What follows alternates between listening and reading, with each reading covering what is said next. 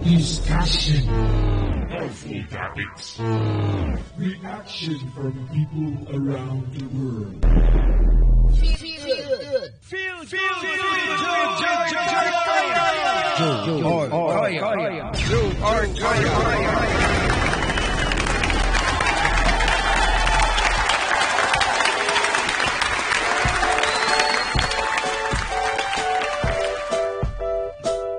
Hello, magandang umaga, magandang gabi, magandang hapon sa lahat ng ating mga tagapakinig, tagapanood sa buong mundo.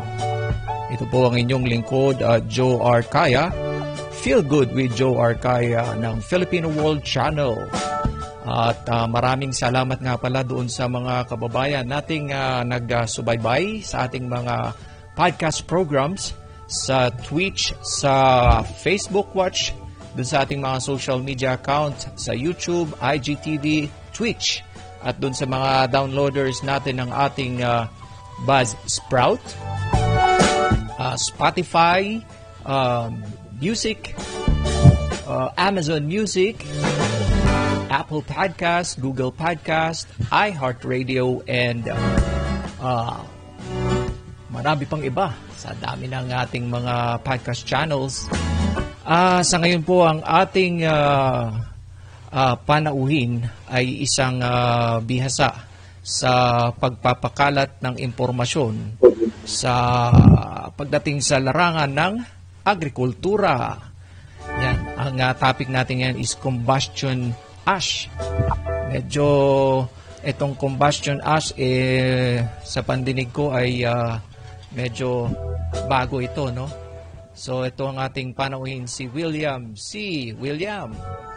Yes, magandang gabi po sa ating mga magsasakang Pilipino. So,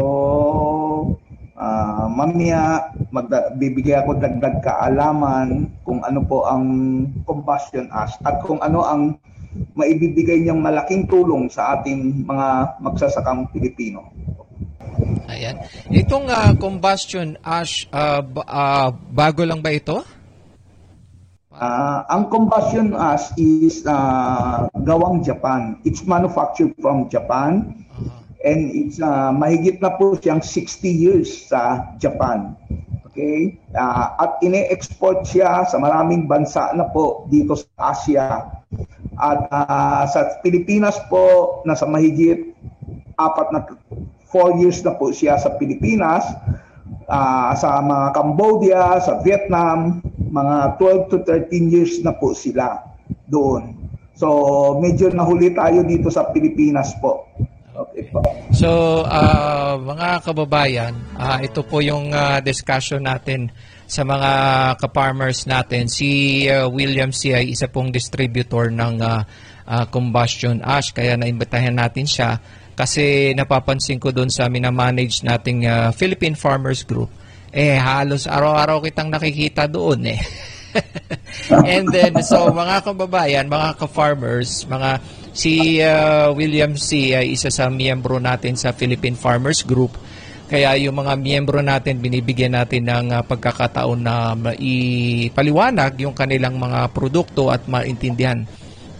So nakikita ko itong Combustion Ash, organic, and since pinopromote natin yung pagtatanim ng mga organikong produkto para sa kalusugan ng ating mga kababayan. So, the table is yours now, William. So, ito po ay parang munting seminar, ha, para mas maintindihan natin yung Combustion Ash. So, let's go ahead, William. The floor is yours. Okay, so ngayon, iklaklaro ko po muna, sir, yung kaninang sinabi niyo po na organic. Okay? So, ang Combustion Ash is manufactured from Japan na may Japan Agricultural Standard or yung tinatawag na JAS, J-A-S, Organic Certificate. And they said, ang Japan Agricultural Standard is the strictest certifying body in the world. Pero unfortunately, here in the Philippines, we are not allowed to claim it as organic yet. pwede lang natin sabihin na it's a natural fertilizer. Okay. Dahil po, ang hindrance po, meron tayong tinatawag na Philippine National Standard, PNS, for organic. And that law states that the total NPK must be 5 hanggang 10 lang. Before, it's 5 to 7 lang. And I think it's 3 years ago, it was amended, and it was amended to 5 to 10. But with the test, laboratory analysis test conducted by the Fertilizer Pesticides Authority of the Philippines, ang lumalabas, ang total PK natin is 39.7. Sobrang taas.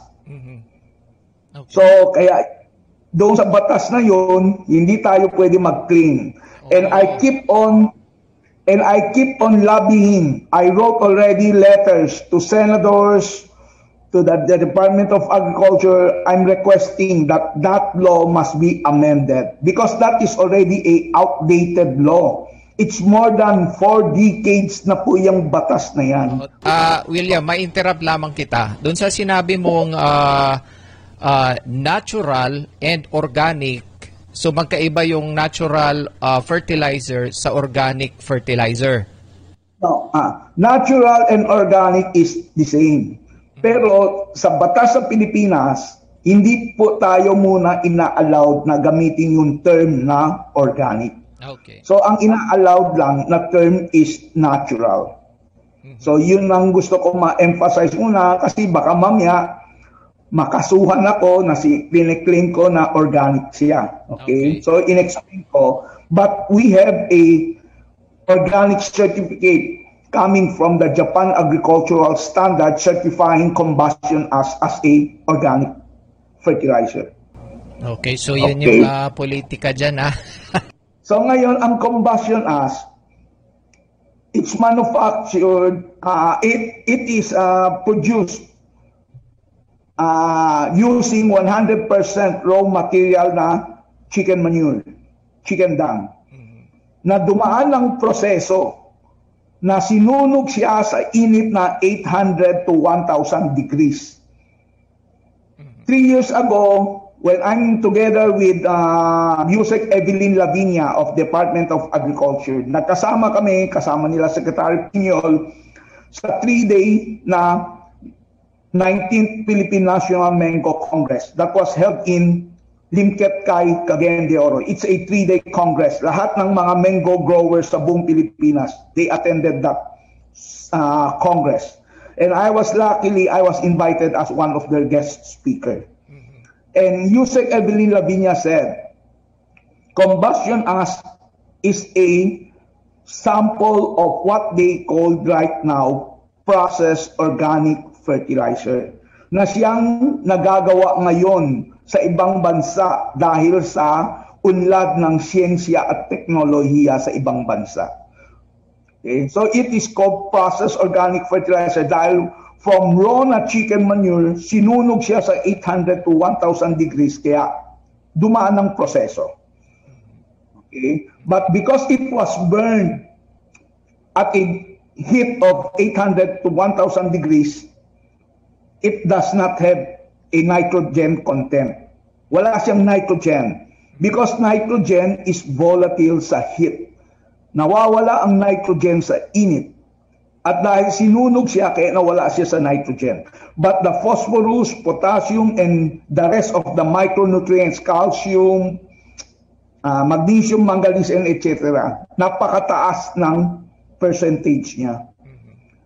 And that Fertilizer Pesticides Authority said, and many agriculturists say that nitrogen is not a very big problem.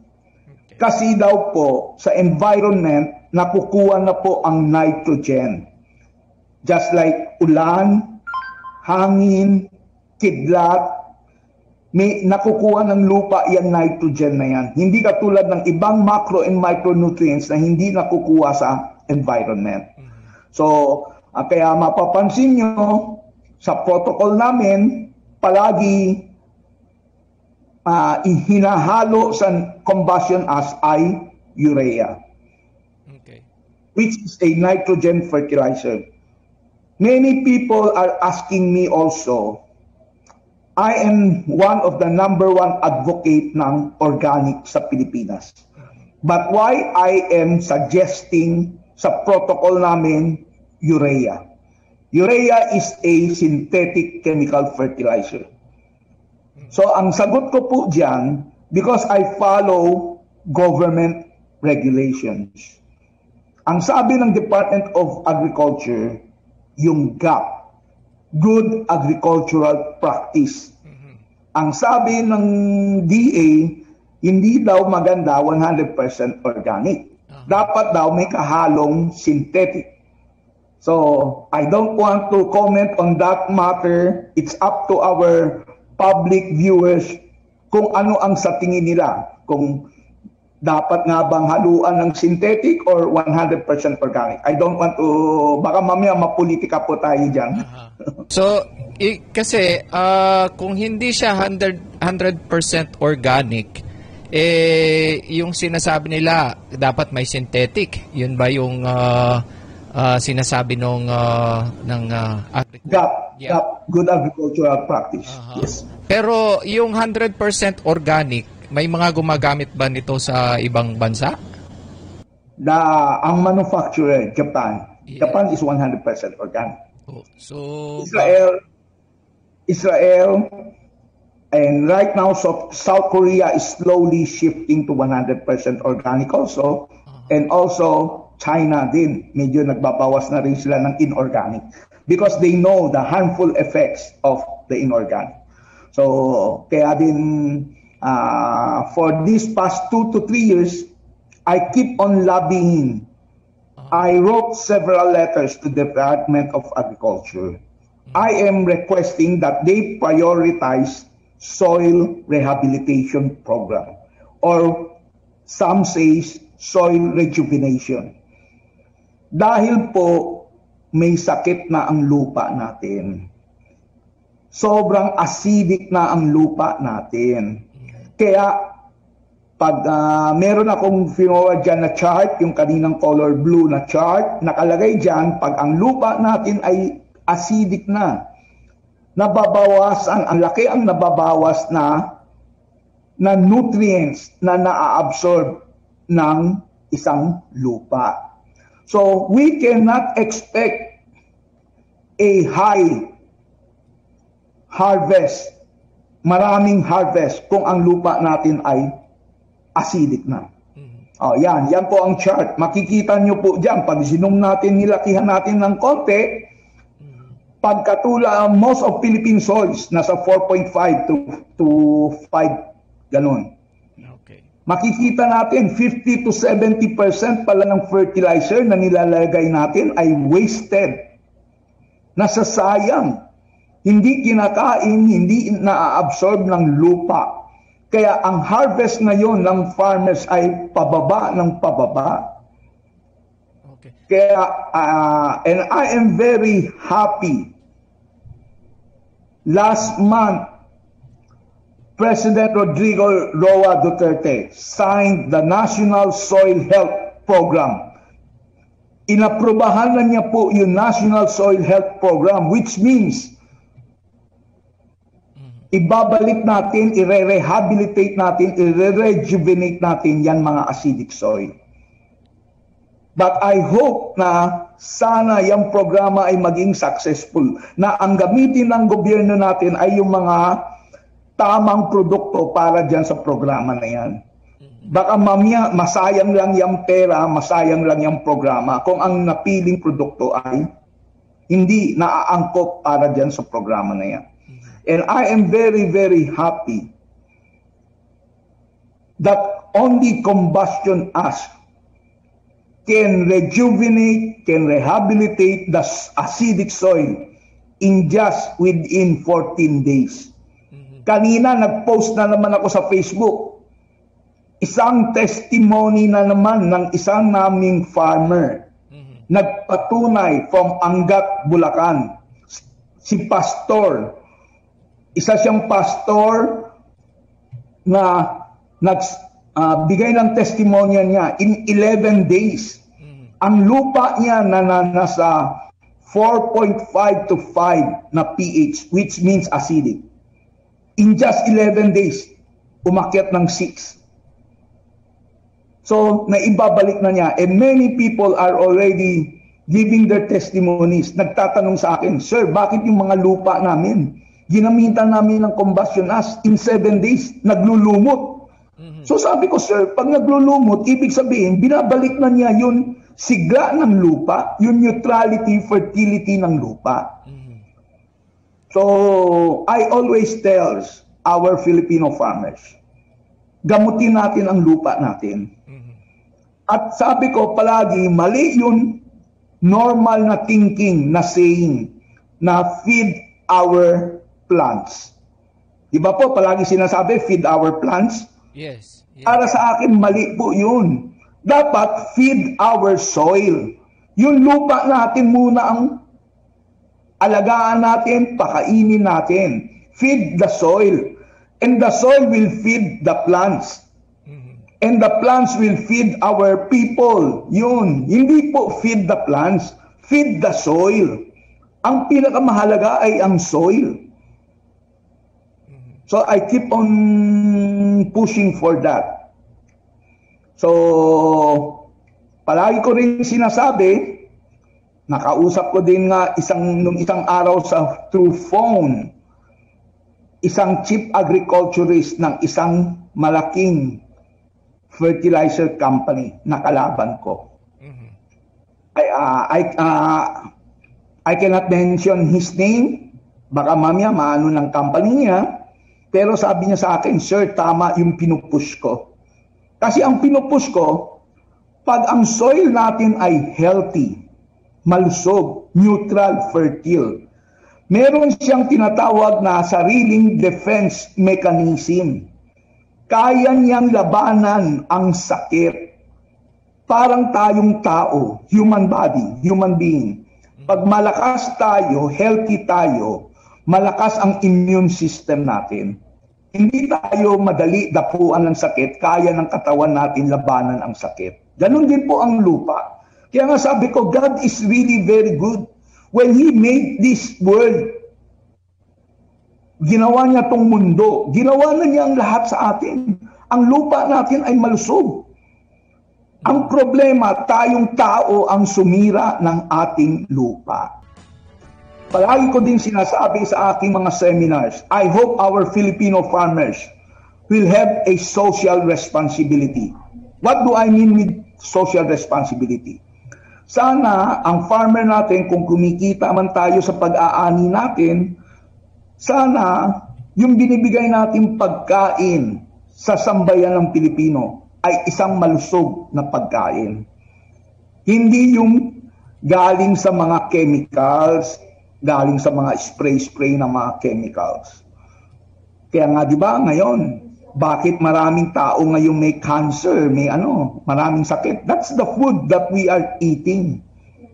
Kaya sabi ko, sana mga farmers natin, magkaisa, tulungan ako na mag-organic tayo para magkaroon ng isang malusog na sambayan ng Pilipino. Alam mo, ang problema dito sa atin ay yung paggamit ng fertilizer, eh, yung kakulangan ng kaalaman ng ating mga kababayan sa tamang paggamit ng fertilizer at sa pag-rehabilitate ng lupa.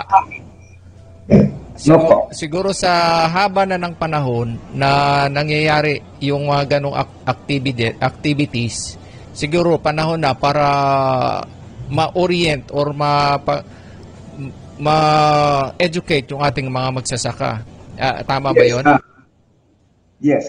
Sir, I hope that our government, especially the DA, sana hindi magalit sa akin. Dahil ang sabi rin daw po sa DA, kilala na nila ako, I am one of the #1 basher. Kasi ang sabi ko po, why organic is not successful, accepted by the farmers here in the Philippines. So in my personal opinion, I blame it to the government. Why? Kasi karamihan ng farmers natin, they receive about 8 bags of vermicast or compost. So pag binigay nyo sa isang farmer, ang normal thinking ng isang farmer, yung 8 bags na yun is enough for a 1 hectare. Kasi usually, ang computation dito sa atin is 1 hectare. Yes. Hindi ini-explain na if you're going to use those ordinary organic fertilizer, in 1 hectare, ang normal na usage protocol dapat nasa 100 bags. Some are recommending 200 bags pa nga. So, ang isang farmer, ginamit mo ang isang 8 bags, nilagay mo sa isang 1 hectare, na dapat pala ay 100 bags. Definitely, the result is very bad. Mababa ang harvest. So ano ang sasabihin ng isang ordinary farmer? Ay, pangit ang organic, ang konti ng inaani namin. Diba po? So dapat, the government must tell the farmers, okay, we are just giving you 8 bags, pasensya na po, dahil kulang sa funds, sa pera ang government. We cannot give 100 bags. So, dawan na lang ng paraan ng farmers na dagdagan or gamitin lang yung 8 bags para doon sa naaangkop ng laki lang ng lupa. Hindi yung 1 hectare. But sa pag-ikot ko for these 4 years sa buong Pilipinas, marami farmers nagsasabi sa akin, ay sir, ganun ba? Dapat ba 100 bags? Sabi, you can search it in the Google. Nakalagay yun sa Google. Sabi na, sir, akala namin yung 8 bags para sa 1 hectare na yun eh. So that's the problem. Why organic is not successful in the Philippines? So, hindi rin pinupush. Ito ngayon, nandyan na yung problema. Pakibigyan mo ako ng background. Paano nga ba ito nagsimula yung problema ng ating mga ka-farmers? Paano nagsimula yung problema sa lupa na ganon? Okay, so for me, more than 4 decades ago, panay ini-produce synthetic fertilizers para i-increase ang harvest. Pero, hindi in-explain, pag ginamit mo ang synthetic chemical fertilizer continuously, for a long period of time, nasisira ang lupa natin, nagiging acidic. So if, for example, if you use first noong panahon, yung synthetic, nag-increase ang production. But after 1 to 2 years, babagsak na ang production dahil nasisira na ang lupa, nagiging acidic. For example, gumamit ang farmer ng 1 hectare is 4 bags. At dahil bumabagsak na ang production, ano ang normal thinking ng isang ordinary farmer? Ang normal thinking is, ay, baka kulang na yung ginamit kong 4 bags. So, ang nangyayari, gagawin nilang 6 bags, 8 bags. So, pag ginawang 6 bags, 8 bags, okay, tataas ulit konti yung harvest. After 1 year na naman, babagsak na naman. So, i-increase na naman ang increase. Kaya nagulat nga ako sa Nueva Ecija. Marami gumagamit 15 to 18 bags of synthetic fertilizer. Grabe. Yan na ang normal ngayon na ginagamit nila. Kasi kung hindi sila gumamit ng ganyang karami, 15 to 18 bags, mababa ang production. So, yun ang dahilan kung bakit naging problema sa atin ang agrikultura. And based on Philippine statistics, data, at sinabi sa akin ng isang mataas na opisyal dati ng DA 3 years ago, more than 95% of Philippine soils are acidic na daw. And not just acidic, too acidic na daw po. So, kaya yun ang sinasabi ko. Sana ang sambayan ng Pilipino na mamagsasaka, wag din natin na umasa lahat sa gobyerno. Kasi yan ang nangyayari sa atin eh. Dito sa atin sa Pilipinas palagi, kung nga sinasabi, dapat We must teach them how to fish, not give them fish. Di ba? May ganong kasabihan. Yes, correct. Oh. Kaya natutok na sasanay ang mga magsasaka ng ayuda lang sa gobyerno. Mm-hmm. Kaya ako nandito, sabi ko, dapat may partnership ang private corporations and the farmers. Mm-hmm. Kaya ay dinedare ko ang ibang company to follow me. Okay. Kasi in my, why I organized, binuo ko ang Combustion Ash, Combustion 3H movement. I am offering a help assistance to our farmers. Anong movement yun? Combustion 3H movement. Okay. So, I am offering to all farmers cooperatives or irrigators association, if they want to join this movement, I am willing to offer a 50-50 payment scheme. Ano ibig sabihin ng 50-50 payment scheme? You just pay me the 50% deposit and the remaining 50% you pay me upon harvest. Parang pautang. Sabi ko, hindi ko, because I am just starting, I am a small company, hindi ko pa kaya ang 100% pautang sa mga farmers. So, kaya ko muna 50-50. Then, sa pag-iikot ko dito sa Pilipinas for these 4 years, napapansin ko, in my personal opinion, dalawa ang major problem ng Philippine agriculture. Mm-hmm. Ang isa, yun na-discuss na natin, acidity ng lupa. May sakit ng lupa natin. Pangalawa, irrigation. Mm-hmm. Tama. Sa Philippines, 10 to 15% lang ng lupa ng Pilipinas is irrigated.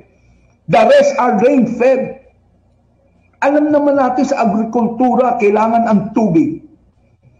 Kaya dito sa aking Combustion 3H movement, lahat ng farmers cooperative, or Irrigators Association, if they avail my 50-50 na assistance program, yung kanina sinabi ko 50 cash, 50 upon harvest, lahat ng mga kooperatiba na yan, they will nominate one of their member or maski presidente nila ng kooperatiba nila.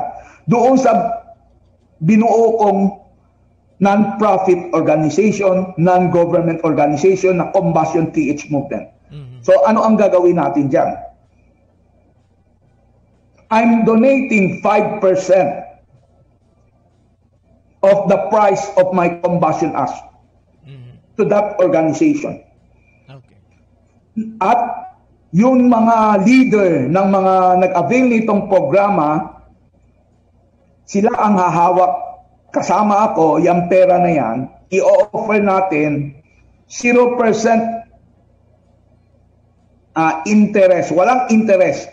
Magbibigay tayo ng loan ng solar-powered water pump. Mm-hmm. Maganda yan, ha? Yes. Kaya nga sabi ko, kung hindi tayo matulungan ng gobyerno, tayo magtulungan. Correct. The farmers help me.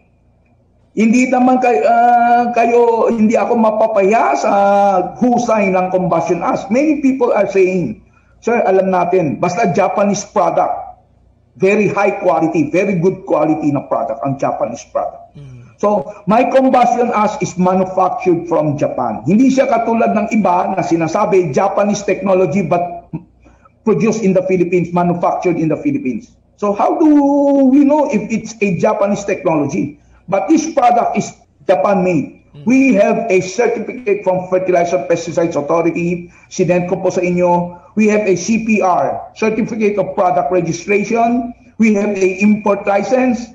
And we have a National Distributor License. I always there, lahat ng company.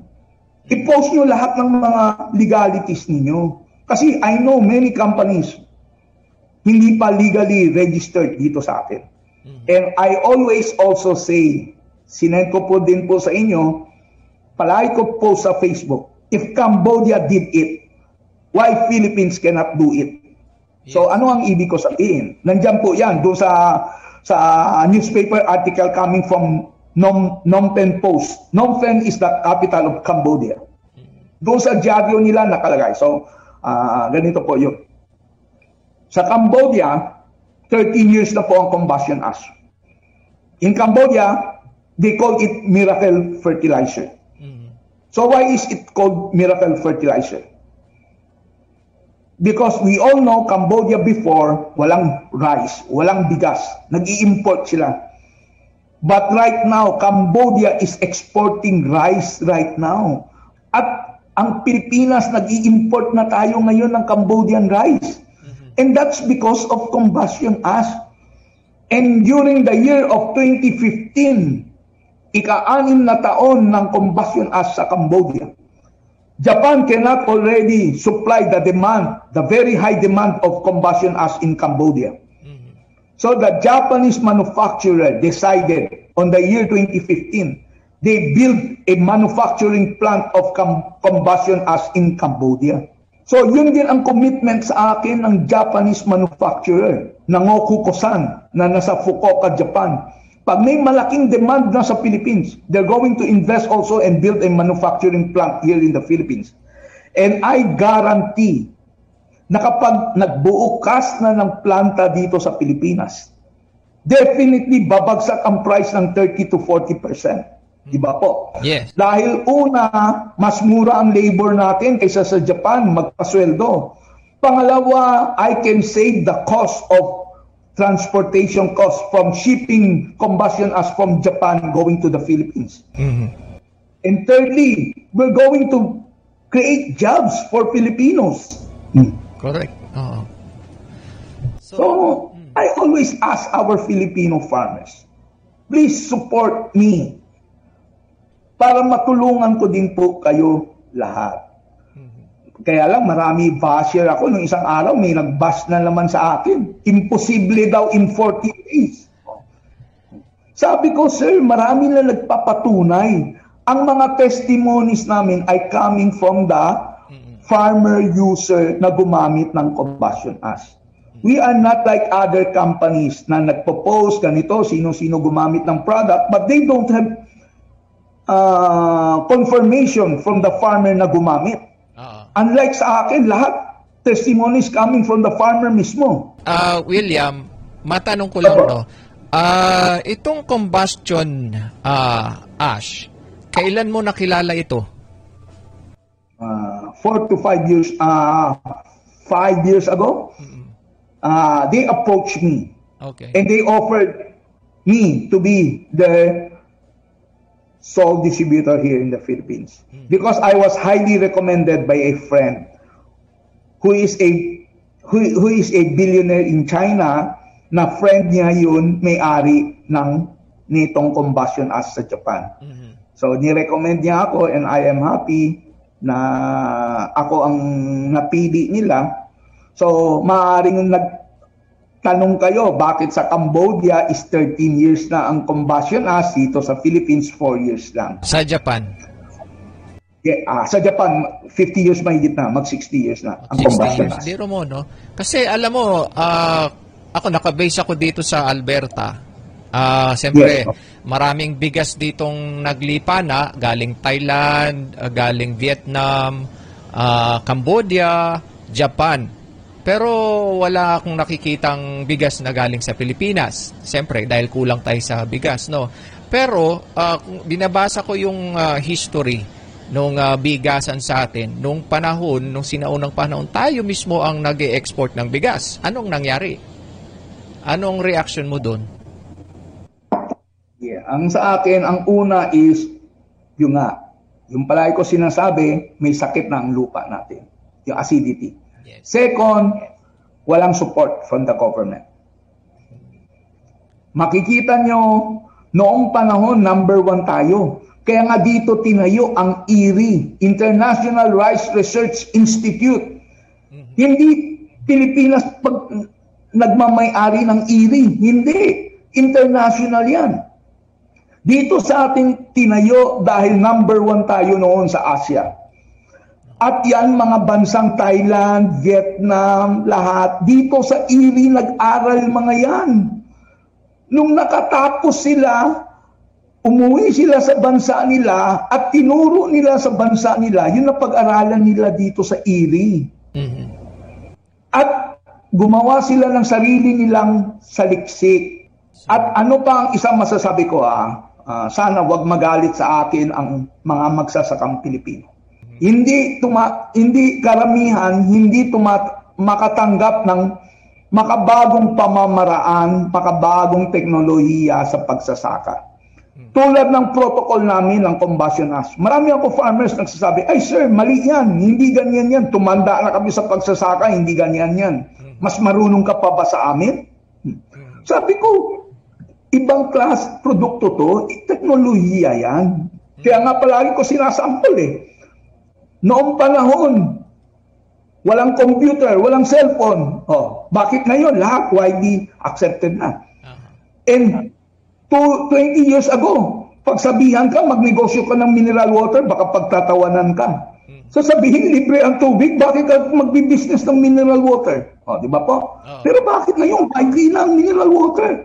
O, bakit sa atin, sa modern technologies of farming, bakit hindi matanggap ng mga magsasakang Pilipino? Uh-huh. So, at saka ako, ito rin ang isa kong opinion. I always post it also in Facebook account. Mm-hmm. Sabi ko, if I will have the power to decide for agriculture in the Philippines, yan RCEF na yan. Dahil yung RCEF, di ba? Rice Tarification Law. Yes. Meron 10 billion pesos na ginagamit sa modern machineries. Mm-hmm. But if I have the authority, the power, yan 10 billion na yan RCEF. Hindi ko gagamitin sa modern machineries. I prefer gamitin ko sa irrigation. Sabi ko, modern machineries is good. But I think it's not yet appropriate time for the Philippines. Katulad yung mga harvester, mga ang average daw sa atin ng isang hectare ng rice, nasa approximately mga 4 metric tons lang. So that's about 80 bags lang. Okay tayo mag-modern machineries if we are already harvesting 150 to 200 bags. Di ba po? Yes, correct. So why don't we use that money for irrigation? Yan ang palagi ko sinasabi, irrigation. Nakikita ko wala ang government, kaya yun ang offer ko. Tulungan niyo ako ng mga sambayan ng magsasakang Pilipino. At o-offer tayo ng 0% interest, solar-powered irrigation sa mga kooperatiba na sasali sa aking movement. Oh, maganda yan ha. Si Pangulong Duterte, naipasa na niya yung batas na soil rehabilitation, di ba? National Soil Health Program. Health Program. Okay. So siguro panahon na para gamitin yung batas na yon para mag-organize yung ating mga kababayan para sa isang soil health rehabilitation movement. Yes. Kaya nga din na-post ko sa Facebook na sana yung tamang produkto ang gamitin. And I have inside information from the DA. Nag-uumpisa na ang lobbying. So meron akong prepare na letter to the DA. Hindi ko pa na-forward. I am suggesting na lahat ng interested dyan sa program na yan, dapat magkaroon ng demo farm that will be supervised by the Bureau of Soil and Water Management. Kasi yan, National Soil Health Program, ang magsusupervise daw, maghahandle is Bureau of Soil and Water Management. So sabi ko, magkaroon ng parang demo farm o competition. At kung sino yung number 1 and number 2 na produkto na lumabas na talagang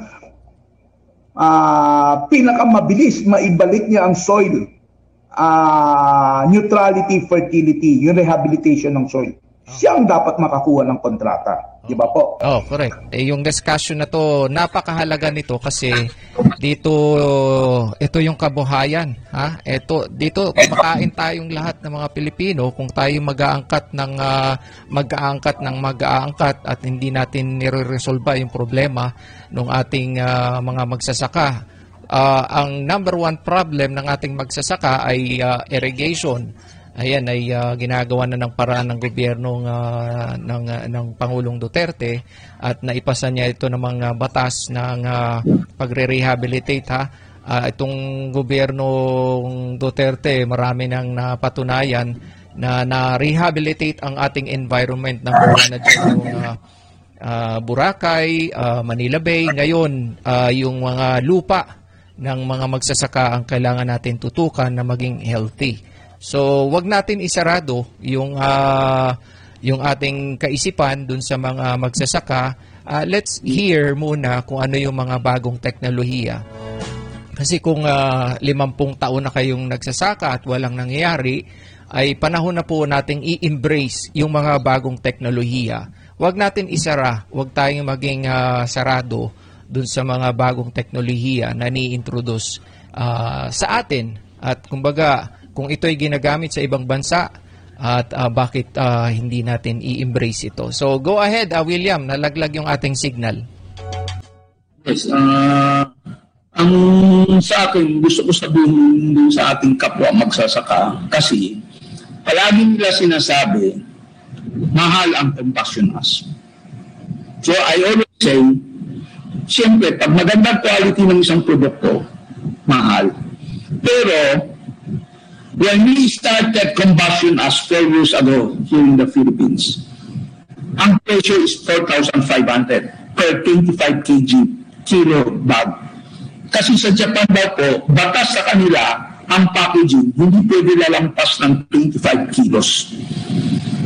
Kasi ang paniwala raw ng Japan, pag mahigit 25 kilos na bigat, nakaka-affect sa spinal cord natin. Biro nyo, kaya napakaano ang Japan, kaya pala mahaba ang buhay nila. Sila ang may pinakamaraming centenarian sa buong mundo, pinakamaraming 100 years old and above na tao. Kasi pati yung pagbubuhat, bakas pa rin sa kanila. Okay? So, by 3 years mahigit na sa Pilipinas, last year, napababa ko ng 4,000. Then this year, ang SRP namin is 3,500. But I am offering, kapag sumali nga doon sa aking Combustion 3H movement, magkakaroon ng members discounted price na 3,000 na lang. And sa second purchase, 90 days after the first purchase as a member, yung bayit na lang at 2,500. Napapayag ko ang Japan dahil because of this more than 3 years, medyo may performance na rin ako sa Japan. Siyempre, pag medyo tumataas na ang sales mo, siyempre, mas may power ka makipag-usap na ng price. Diba? Tinayaan ang programa ko ngayon na offer ko, pero tinaasan nila ang quota ko. And it is risky on my part. Pag hindi ko ma-achieve yung quota, babalik ulit tayo dun sa presyo. Dati. Magiging 3,500 ulit. So, palagi ko rin sinasabi, maraming na pong farmers nagbigay ng testimonya. Akala daw nila, tama, mahal ang Combustion Ash. Pero sila na ang nagpatunay na malaki tinipid nila, malaki na menos nila sa overall na gastos kahit na mahal ang Combustion Ash. Bakit po? Tulad sa palay, na-save po daw nila, hindi na sila gumagamit ng molluscicide. Molluscicide which is pamatay kuhol. Alam natin na ang kuhol ay problema rin sa palay. Ang sabi ng FDA, yes, tama. Kasi daw po ang kuhol allergic sa abo. Namamatay ang kuhol pag nakakain ng abo. Parang nachuchok sila, nabibilaukan, kaya namamatay. Kaya sabi nila, totoo daw yung piniklaim namin na advantages. At marami na rin ng farmers na piklaim na nakapost sa Facebook namin, sila nagbibigay ng testimonya, hindi na sila nag-spray ng herbicide, insecticide, pesticide, and fungicide. So, isa lang ang explanation ko. Bakit na-avoid na yung mga gastos na yan? Because naibalik na natin yung health, neutrality, fertility ng lupa. Lumakas ang defense mechanism o yung kakayahan ng lupa na labanan ang sakit. Yun ang palagi ko sinasabi, yun lang, soil rehabilitation. Let's make our soil healthy. At pangalawa, advantages pa ng combustion ash. Hindi siya nadidislodge. Ibig sabihin, kasi lahat ng fertilizer, pag nagpatakbo tayo ng napadaan ng irrigation o umulan, binagyo tayo, binahaang pagkaniman natin, ang fertilizer nawawash out. Ang combustion ash hindi nawawash out. Ang isa pang difference ng combustion ash sa ibang organic fertilizer. Ibang organic fertilizer, katulad ng compost vermicast, pinatuyo lang yan, binayo lang yan, buhay pa yung mga pathogens. Yung mga tulad ng E. coli bacteria, salmonella. Unlike sa combustion ash, sabi ng Fertilizer Pesticides Authority, sir, maganda yan, walang pathogens na. Dahil namatay na yung mga E. coli bacteria, salmonella, dahil sinunod nyo sa init ng 800 to 1,000 degrees, eh. May maganda pa dyan handful bacteria. Kaya ngayon sabi ko, yung isang chief agriculture is coming from another fertilizer company. Sabi nila, sir, maganda yan dahil walang mabubuhay na bacteria pag combustion ginamit. Tama daw yun. Kaya nga sabi nga nitong chief agriculturist, he is waiting for my naunahan niyo po, sir. Monday, interview rin po ako kay Sir Mike de La Paz sa Davao. Opo, ako rin po. Many people are waiting doon sa interview na yun. So, ngayon, unexpected na unahan natin po. Okay lang, kasi dito, wala tayong unahan dito. Ang mahalaga dito ay maihayag natin sa mga magsasaka, mai-open mind nila, mabukas yung isip nila. Kasi di alam mo ito yung picture mo nandito sa Nueva Ecija State University. Yes. Paliw ano to?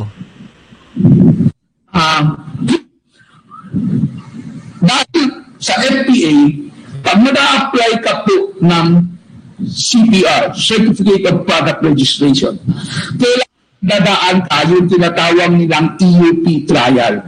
Ethical Use Permit trial. Yan yung ginanap sa Central Luzon State University. Yan po yung EUP ko. Trial na kinontak ng Fertilizer Pesticides Authority. At yung resulta na it's very good, kaya nabigyan tayo ng CPR. And I am also glad to announce that combustion ash, ang license natin na CPR, Certificate of Product Registration, they upgraded it already to full registration. Hindi lang tayo provisionary, tulad ng ibang company, provisionary pa lang ang CPR nila. Pero sa atin, nakalagay doon, di ba, sinend ko po sa inyo yung CPR, nakalagay dyan, upgraded to full registration na po tayo. So, yan po yung Central Luzon State University ang nag-conduct ng EUP. So, ito, okay. So, we all know Central Luzon State University. Yung UP Los Magnos na yan. Opo.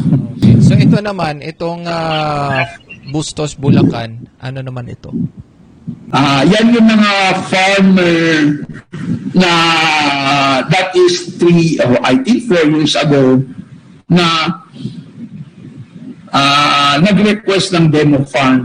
Okay.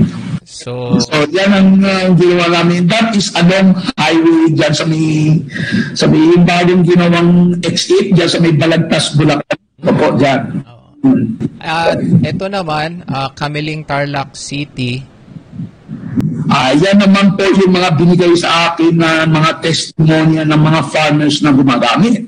So, pinakita yung malaking mais, yan yung ginamita ng combustion ash, at yung maliit na mais, yun ang walang combustion ash.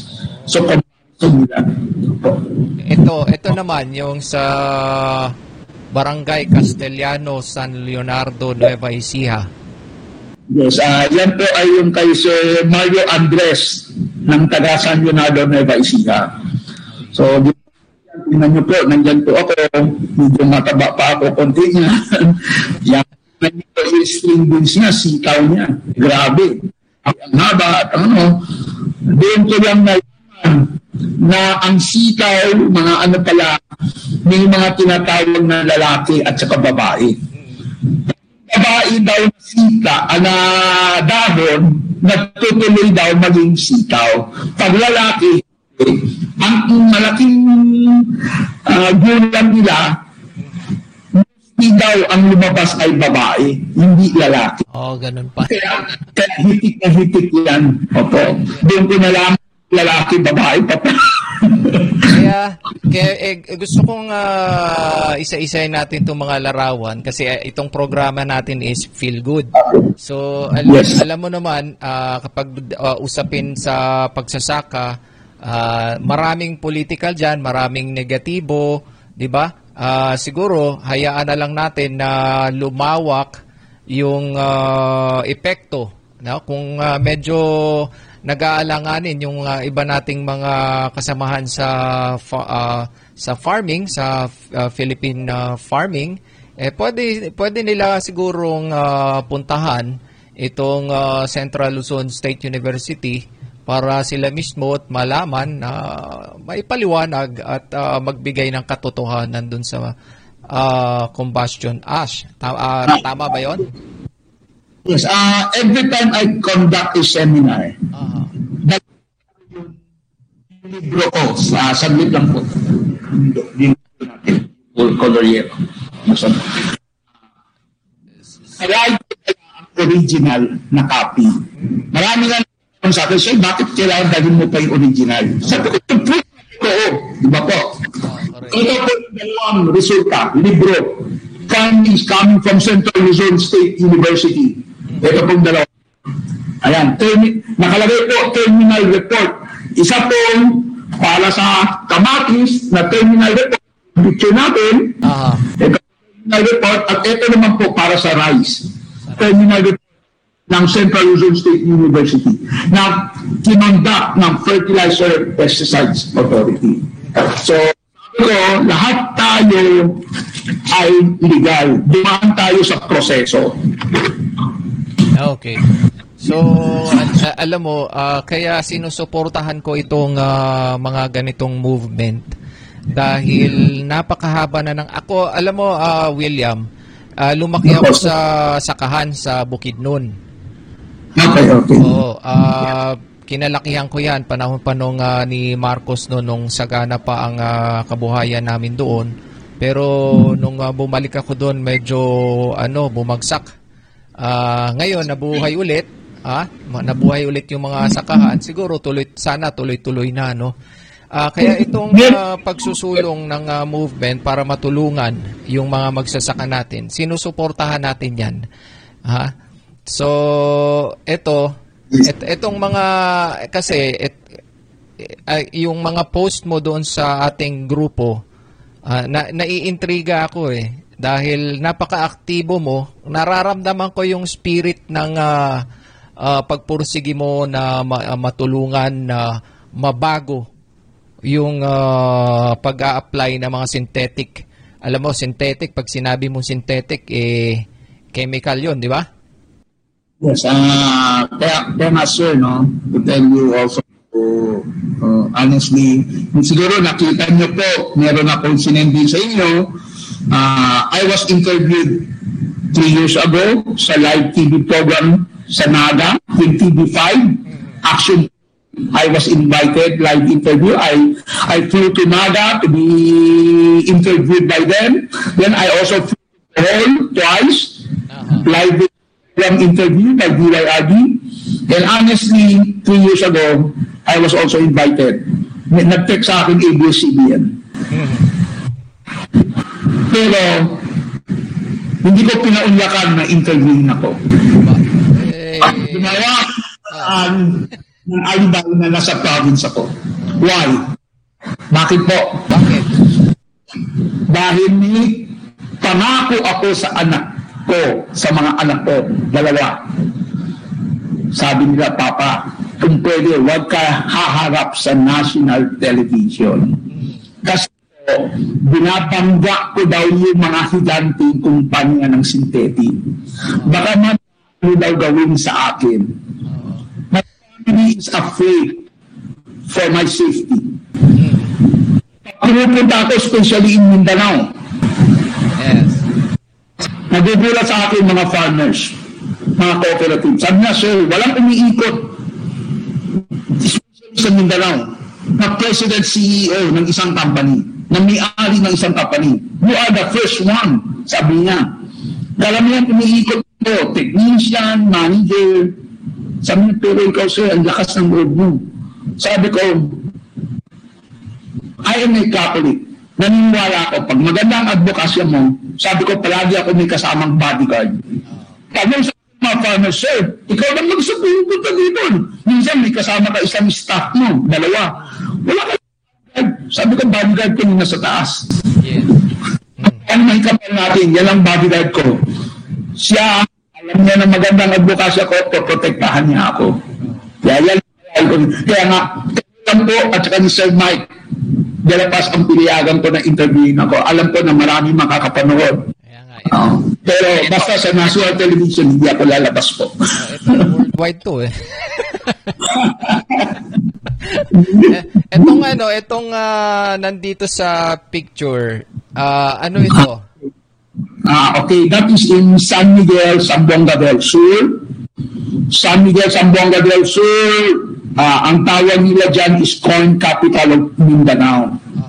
So, Sir Martinez, kaibigan ng distributor ko doon.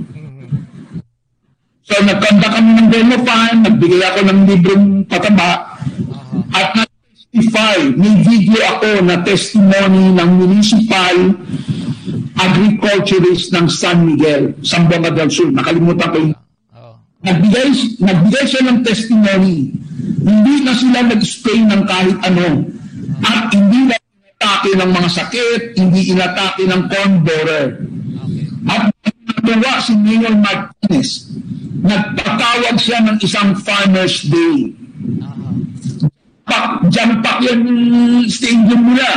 1,400 farmers umaten. Ako lang ang imbitado ni Mayor magsalita. Sir, meron din ako kasi gusto sanang banggitin dito, no? I will not mention the name of this congressman. I approached him, nagkakausap kami sa messenger, nagre-request ako ng meeting sa kanya personally. Kasi I want to file a resolution in Congress. I want him to sponsor it. Isang party list. Hindi ko nabanggitin ko anong party list yun. Nag-request ako, mag-file ng dalawang bill sa Congress. Ang una, yung sinasabi kong PNS, Philippine National Standard, na sana i-amend, kasi mismo ang FPA, mismo ang ano, nasa government, sabi na, ilang beses na sila nag-request, dapat gayahin natin ang ibang bansa. Minimum 5% ng NPK. Walang maximum. Kasi the higher, the better. So I want that to be amended. Kasi if you're going to file a resolution, dapat may congressman na mag-sponsor, di ba po, ng gusto mong bill. So, ang second bill na gusto ko i-file, in my 4 years na pag-iikot ko sa buong Pilipinas, napansin ko 70 to 80% ng mga municipal, provincial, or city agriculturists na namumuno ng agricultural office is not a graduate of agricultural course. Marami engineers, merong accountant. So how can we expect our Philippine agriculture to improve kung ang mga namumuno hindi graduate ng agricultural course? Oh, ano yan ha? Maputol kita dyan, William ha? Yan yung isa sa pangunahin. Actually, Yan yung isa sa mga pangunahin talagang problema kung bakit hindi nasusolusyonan yung ng gobyerno ang problema sa pagsasaka dahil yung mga nakaupo ay kulang sa kaalaman sa agrikultura dahil hindi yun ang kanilang background. Yes, ang basta malakas ka kay mayor, malakas ka kay governor, yan, dyan ka nakaupo. Kaya sabi ko, gawa natin ng batas. Pag nagkaroon ng batas na lahat ng mga government offices na hahawak ng agrikultura, dapat graduate ng agricultural course. Kaya kawawa yung mga nag-graduate ng agricultural course, walang trabaho. Nagpupuan ng hindi graduate ng agricultural course, yung mga trabaho na dapat para sa kanila. Marami, katulad ng last 2 weeks ago, di ba? Nag-post ako dahil nga po sa Bank Quezon. Yung kooperatiba, sabi nga nila, hindi raw katulad ng panahon. Mga nasa agricultural office, umiikot talaga sa sakahan nila, taniman nila. Pero ngayon, bihira na raw. Puro na sa opisina lang. Hindi kasi mainit eh.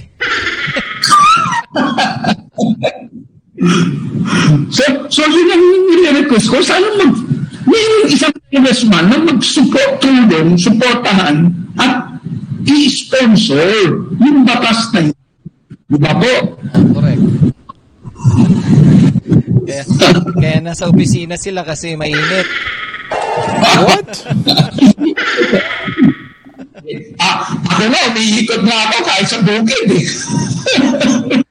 So, ayan ha. Yan, isa pa yun sa problema, 'di ba? Kaya anong alam nila sa patubig? Kung hindi ka wala kang background sa agriculture. 'Di ba? Yes po. Oh, ayan ha. Oh, ito naman saan tong mga larawan na ito? Ito. Yung Wisdom's Farm ay nasa North Cotabato. Naka-exact municipal, makakalimutin na ako sa dami ng ano ko. Naku-curious kasi para magkaroon tayo ng positive vibes dito. Itong isa-isahin natin itong mga larawan na ito. Si William, mga kababayan, ay marami nang naikot at naaalaman niya ng mga problema ng ating mga kababayan. Kaya isa-isahin nga natin ito. Nakalimutan ko kung anong municipality yan, pero ang alam ko sa North Cotabato yan na dyan galing si dating Secretary Piñol. Okay. So, isa siyang telefon. Nagmamayari yan si retired Colonel Ambay, the former city police director ng Coronadal South Cotabato. So, matamis ang pinolo niya. Ito. Ito. When he tried to export it to Japan, bumagsak sa testing ng Japan. Dahil napakataas ng chemical residue, bumagsak sa phytosanitary examination ng Japan. Alam naman natin ang Japan, sobrang higpit yan. Sobrang quality. Tag yan ng pag-i-spray ng mga kung ano-anong chemicals at lumami chemical fertilizer. So, sabi raw ng kanyang kliyente na hapon, mag-shift to organic para you can penetrate the Japan market. At meron isang mutual friend na nirecommend ako, lumipad ako ng North Cotabato, that's 2 years ago before the pandemic. Then, nung diniscuss ko yan, si Colonel Ambay, sinabi niya sa Japanese na client niya na he will to use combustion ash manufactured from Japan. Nung narinig nung hapon yung combustion ash ang gagamitin sa may, yes. So yeah, combustion ash is made by Japan, ng North-Kosan. That is the #1 organic fertilizer manufacturer in Japan. Kaya yan ang ginagamit niya. Kaya lang this day, because of the pandemic, hindi pa ako nakabalik yan. Kasi nakaroon ko ng phobia. Because last year, Lumipad ako ng Iloilo. I was invited by the NADA and Tototan Municipal Agricultural Office to be their guest speaker. Dinala ako ng Mayor Kenya sa quarantine facility. Nakulong ako doon ng 14 days. even though I have complete documents. Oh, eto naman sa ano. Kalimutan nga yun kasi parang yung seminar ko ata sa NADA. Oh, dami mo nang naikot na seminar, ano? Yes. Oh, kasi kung isa-isahin mo to... Ayun, pinapatunayan lang natin kaya pinapakita ko to kasi mga kababayan, itong si William C talagang iniikot niya itong mga sakahan natin o mga magsasaka or miyembro ng kooperatiba ng mga sakahan sa Pilipinas dahil mismo para makita yung tunay na kalagayan at hindi naman kaila, ayan, ang dami mong mananaikot na lugar. Sigurado ako, lahat ng problema ng magsasaka, alam mo na. Kaya nga sabi ko, sa tingin ko, dalawa pinakamalaking problema. Acidity ng lupa at patubig. Yan po dalawa.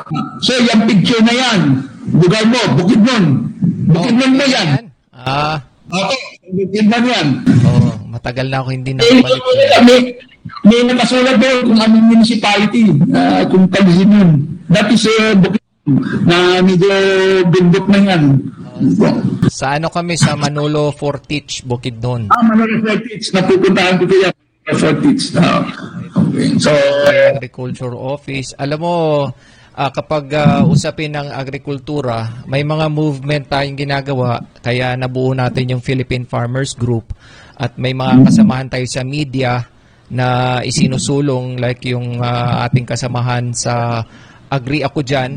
Ayan, pwedeng ma-feature tayo dyan yung combustion ash para maipaliwanag, ha? Kasamahan natin sa Agri Ako Diyan ng The Manila Times TV dyan sa Pilipinas. May feature po ako dyan, nag-courtesy call din po ako kay Mayor Romel Arnado. Mayor Romel Arnado is the Mayor of Kauswagan, Lanao, del Norte. He is the president of LEMC Philippines. Ano ang LEMC? League of Organic Agricultural Cities and Municipalities of the Philippines. Sabi ni Mayor Arnado, maganda ang combustion ash. But the problem, they cannot push it sa LEMC dahil nga hindi pwedeng ma-certify as organic sa Pilipinas. Dahil ang hindrance nga po is yung PNS. At ang sabi ni Mayor Arnado, bakit din hindi masyado ma-push ang organic? Dahil pag gumawa ka ng vermicast at compost, mahirap. It takes time. Ang nagagawa na volume ay quantity ay konti lang, pero ang kailangan gamitin ay marami. Kaya kulang ang supply sa demand. Kaya hindi naging successful ang organic sa Pilipinas. Kaya ang sabi nga ni Mayor Arnado, so pag ito na-certify as organic, maganda na ito. Import na lang ng import ng ano kasi kulang talaga ang paggawa ng vermicast and compost dito sa Pilipinas. At saka ang isa pong advantage ng combustion ash. Ang tawag namin po, typhoon resilient. May mga testimony na din po kami dyan, mga pictures, yung mga katabi nila na hindi gumamit ng combustion ash. Lahat nagdapaan dahil dinaan ng bagyo, dahil malakas ang hangin. Pero yung sa combustion ash, tumagilid lang po. So, ang reason po doon, dahil ang combustion ash ay may silica content na bihirang-bihira meron sa isang ibang fertilizer. Ang ginagawa ng silica, pinapatibay ng ugat at ginagawa niyang maugat, mahahaba ang ugat, kaya hindi siya madali dumapa. Ayun, yun yung paliwanag doon. Ang isang advantage din ng combustion ash. Yung, alam mo, yung kahit dito sa Alberta, yung agriculture dito, yun talaga ang ginagawa nila, pinapalaki nila yung ugat para mas maraming, mas malaki yung ugat sa ilalim, mas maraming, tama ba? Mas malusog ang halaman. Opo, opo. So, yun po ang nagagawa ng silika.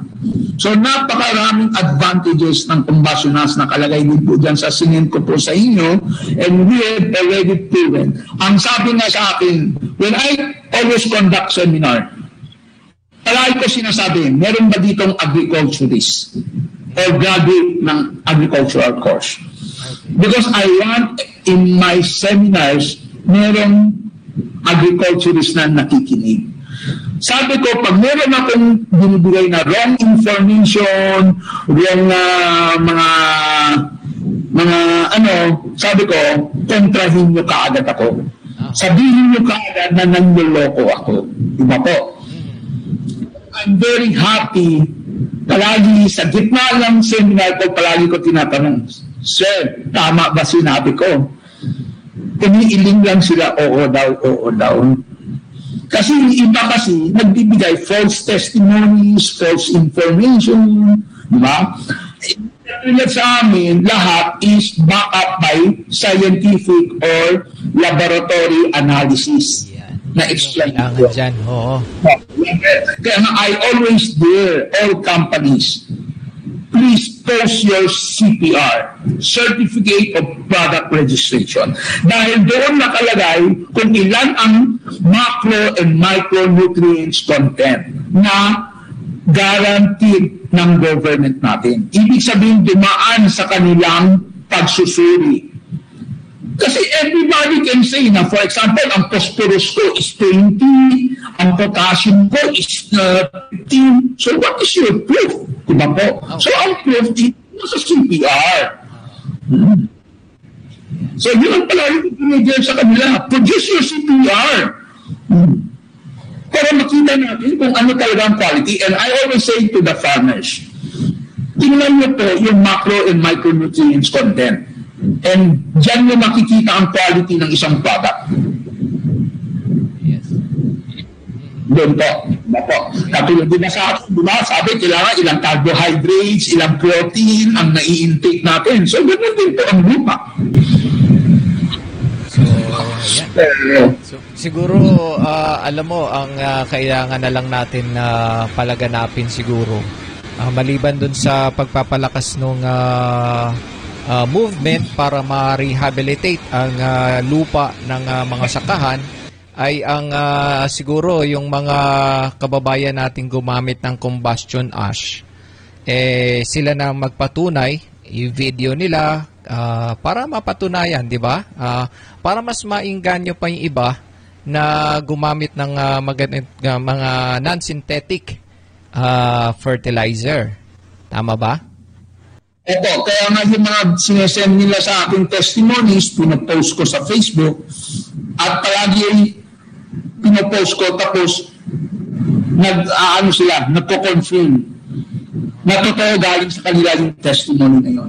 And you can see also in our Facebook, wala akong staff na pinapayagan ko mag-post ng testimonies. Kasi I am afraid, baka mamaya yung iba kong staff exaggerated ang mga posts nila, di ba po? So, gusto ko, kung ano lang sinabi ng farmers, yun ang pinapost ko. And I always say, ako lang ang magpo-post para parang command responsibility. Pag may problema, sagot ko. Dahil ako lang ang magpo-post.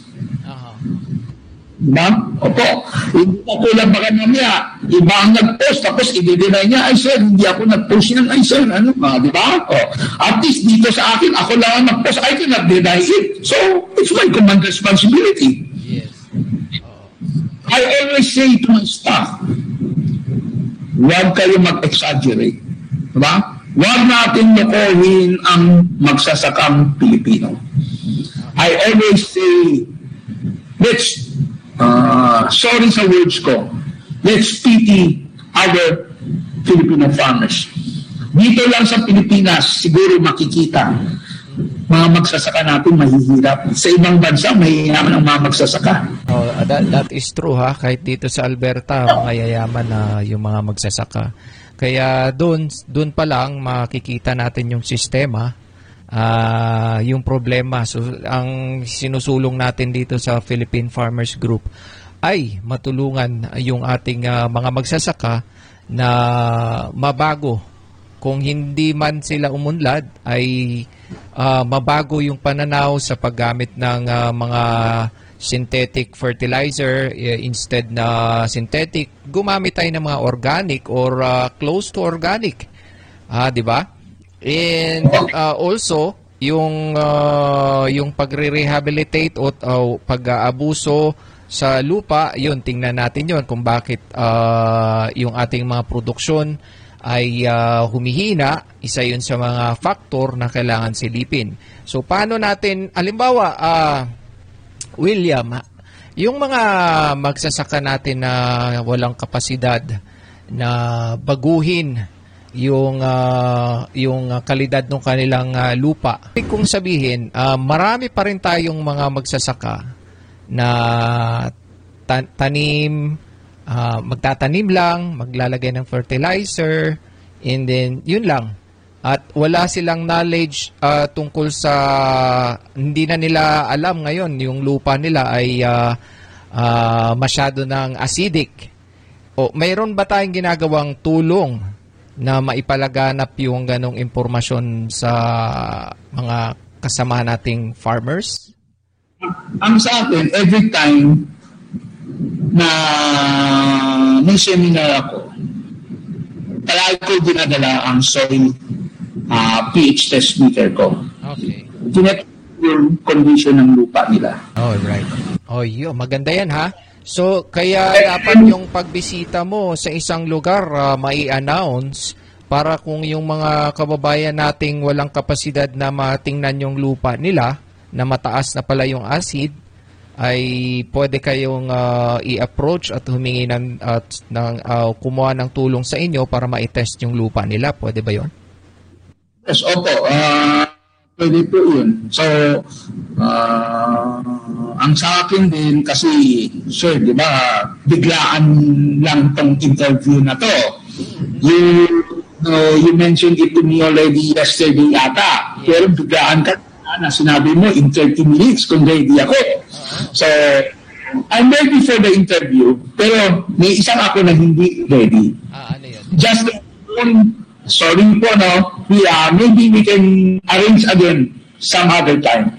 Meron akong pop-free na raffle sa Mike de La Paz, the Vegeman, sa Monday. Oh, yun. Sige. Ang libreng paraffle, magbibigay ako ng libreng soil pH test meter. Oh. Maganda yun. So, na-discuss namin ni Sir Mike yan for 1 week. Nag-planning kami. So, next time, pwede rin ako magpa-raffle po dito para matulungan natin ang mga farmers. Pwede kayong, pwede kang magpa-raffle dito sa Philippine, kahit mag-live ka sa Philippine Farmers Group. I-text mo lang ako at ila-live natin doon. Okay. So katulad in my every seminar, ang closing remark ko, palaging isa, closing statement ko. Palagi ko sinasabi sa mga farmers, I hope the next time na bumalik uli ako dito sa lugar ninyo, ang gusto ko sanang marinig, ay, thank you, Mr. C. Malaking naitulong mo sa amin. Gumanda ang buhay namin, gumanda ang amin namin. Sabi ko, ayaw ko yung maririnig na, ayan si Mr. C, umaman yan dahil ginamit namin ang combustion ash. Diba? Yes. Pareho yung ginamit mo yung combustion ash. Pero maganda yung na-appreciate nila yung tulong na binigay mo. Hindi nila inisip na pinagkitaan mo sila ng pera. Yes. Oo. I always do that. At yun ang palagi rin sinasabi sa akin ng mga farmers sa mga seminar ko. Sir, maganda ka magsalita, magturo. Tinuturuan mo kami. Hindi namin na-feel na binibentahin mo kami ng produkto mo. Ang na-feel namin, tinuturuan mo kami, ini-educate mo kami. Sabi niya, sir, Oo, sabi niya, tinignan mo kami, pero never daw ako nagbigay ng salita na, oh, sino ba bibili sa inyo? O, di ba? Kadalasan, ganyan sa mga seminar ng ibang company. Pipilitin ka na kung gusto bumili. Oo, ayan. Maganda yung ginagawa. Alam mo kasi, William, kung ang produkto mo ay ipinaglalaban mo ng patayan, dahil ito ay may malaking maibibigay na positibong resulta at lalo na hindi lamang basta ikay nagbebenta, ipinapaliwanag mo pa ang tunay na problema ng lupa ng mismong gumagamit, 'di ba? Yan ang isa sa maganda.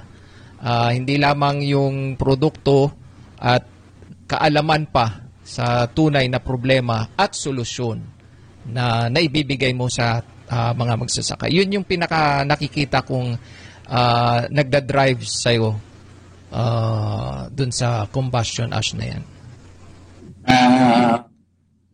Siguro dahil din po sa advocacy ko. Just like to last week na yun, galing ako ng Lokban Quezon. Ito, honestly, umalis ako ng bahay 3:30 in the midnight. Kaya I have to be in Bukidnon by 9 o'clock in the morning. Yung breakfast ko, sorry po sa nakikinig ha, hindi ako natunawan. At nasabihin ko, kasi I always commute lang. I prefer commuting kasi yun ang time ko din ako nakakatulog sa loob ng bus. Kasi usually I sleep pinakamaaga 2:00 ng madaling araw. Malagi ako nakakagalitan ng family ko. Bakit madaling araw na raw ako? Kasi sabi ko, marami kasi nagtatanong sa akin OFW, madalas. Katulad ngayon, di ba? Sa inyo, araw, dito, gabi. Di ba po?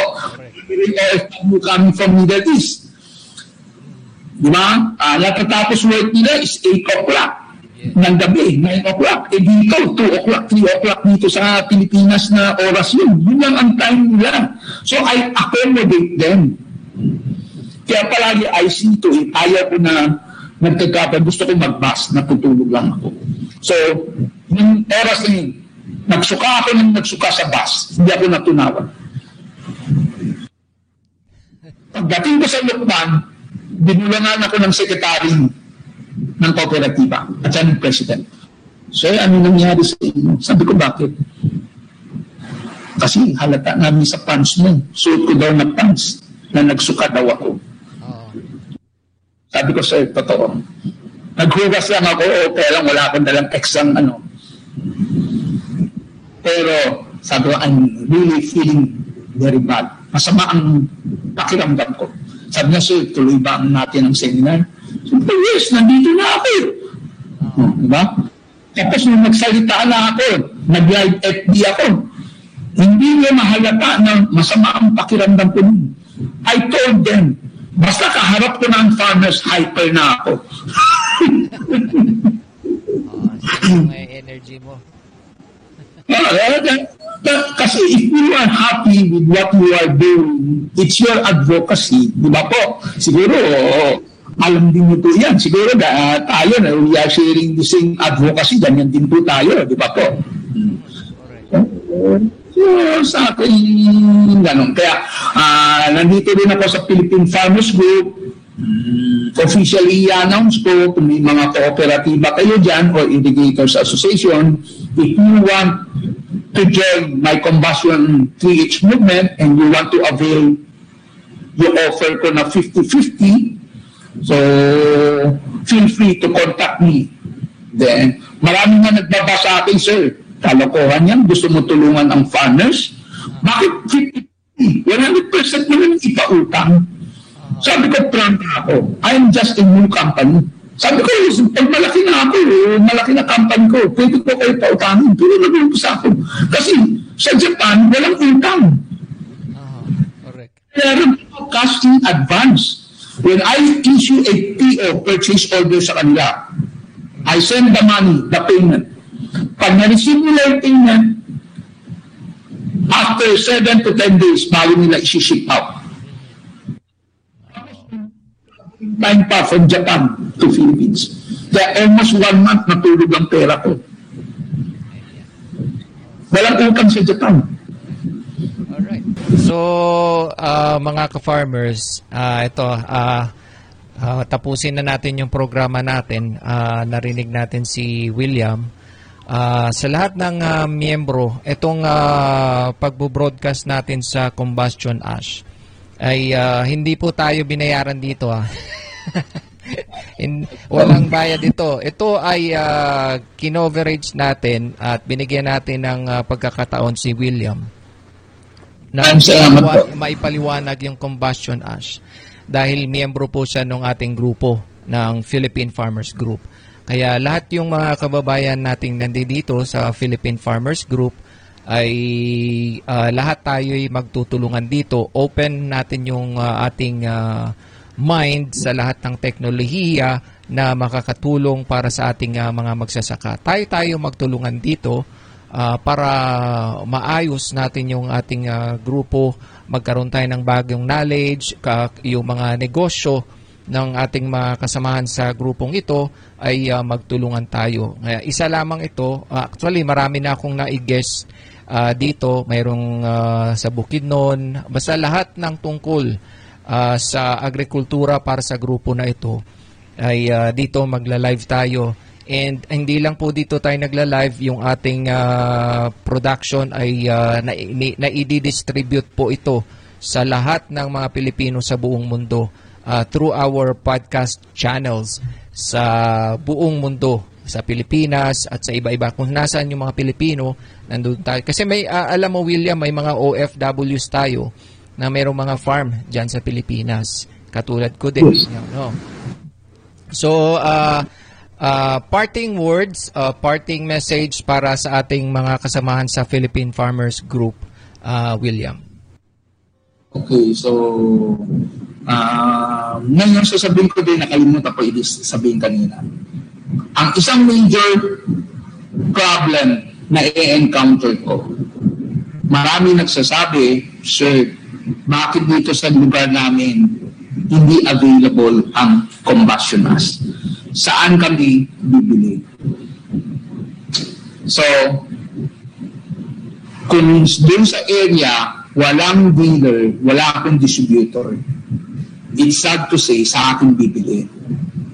Kaya kulang na kulang ako sa mga dealer.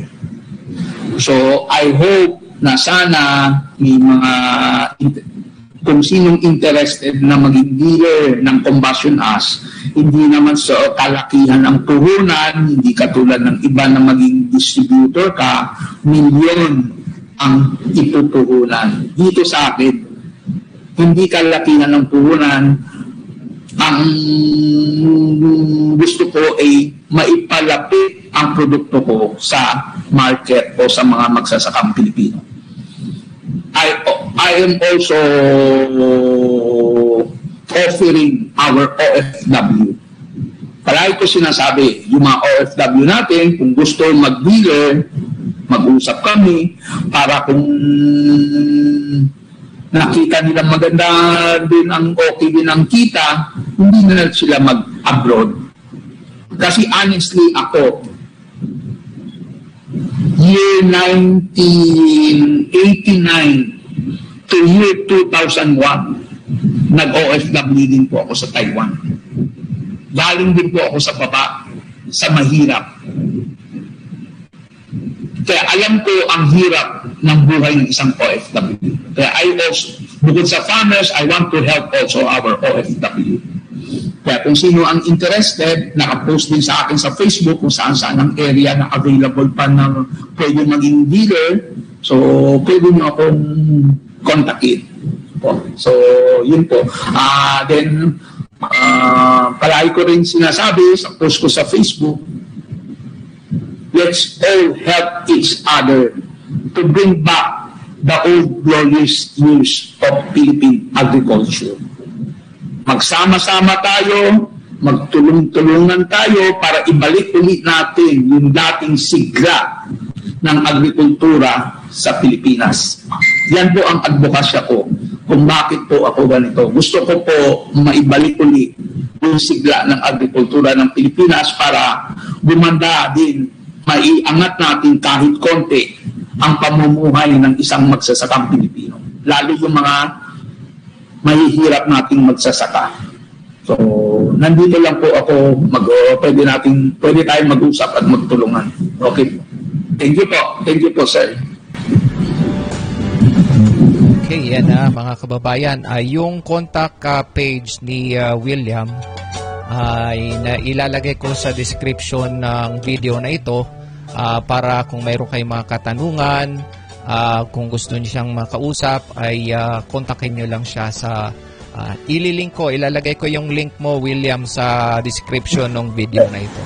Alright, so yan mga kababayan, ha? Salamat William sa pagpapa-unlock at pagpapaliwanag na makilala namin itong Combustion Ash, kung saan ay ito'y matagal nang ginagamit sa bansang Japan at sa iba pang kapitbahay natin sa Asia. Siguro panahon na para ito'y makilala dito sa ating bansa at magamit at mapatunayan na ito ay malaking may tulong para ma-rehabilitate yung mataas na porsyento ng acid dun sa ating kalupaan ng ating mga magsasaka. Alright, so maraming salamat sa ating mga tagapakinig, tagapanood sa Filipino World Channel. Ayan, maraming salamat po.